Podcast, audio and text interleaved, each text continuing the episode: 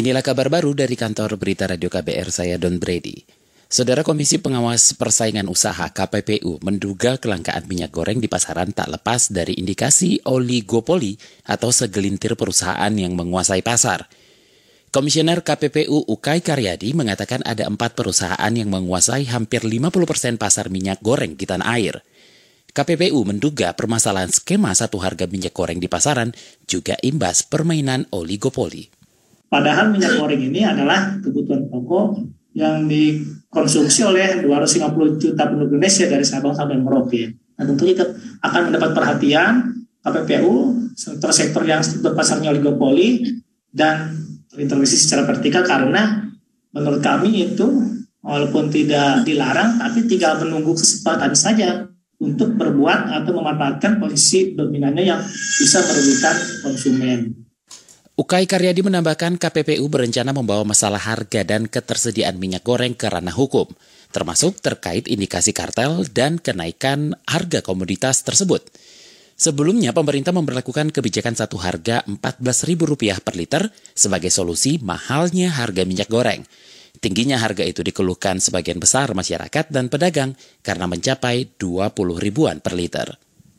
Skema travel bubble atau perjalanan terbatas antara Indonesia Singapura akan terus berjalan sesuai aturan dan skema ini sudah dimulai sejak Senin pekan lalu. Pola ini berlaku bagi pelancong Singapura yang berkunjung ke Batam dan Bintan, serta sebaliknya. Kebijakan ini diterapkan meski tren kasus COVID-19 di Indonesia naik.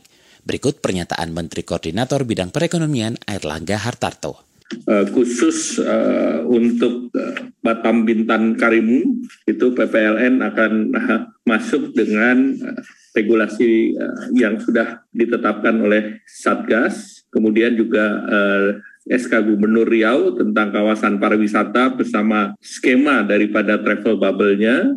Dan juga Dirjen Imigrasi tentang bebas visa kunjungan khusus wisata dalam rangka travel bubble di kawasan Batam Bintan dari uh, Singapura itu tadi Menteri Koordinator Bidang Perekonomian Erlangga Hartarto.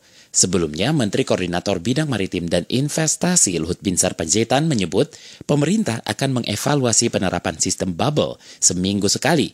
Kata dia, sistem travel bubble bisa saja dihentikan jika berdampak pada situasi pandemi di Indonesia. Hari ini, kasus harian COVID-19 mencapai 10 ribuan.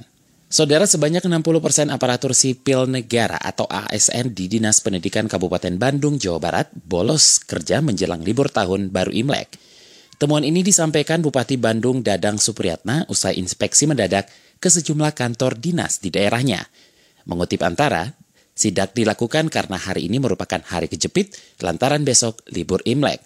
Dadang berjanji bakal menjatuhkan sanksi ke ASN yang membolos dia juga akan menyelidiki apakah bolos kerja ASN sengaja dilakukan dan menjadi kebiasaan di dinas-dinas Kabupaten Bandung. Demikian kabar baru dari kantor Berita Radio KBR, saya Don Brady. Salam.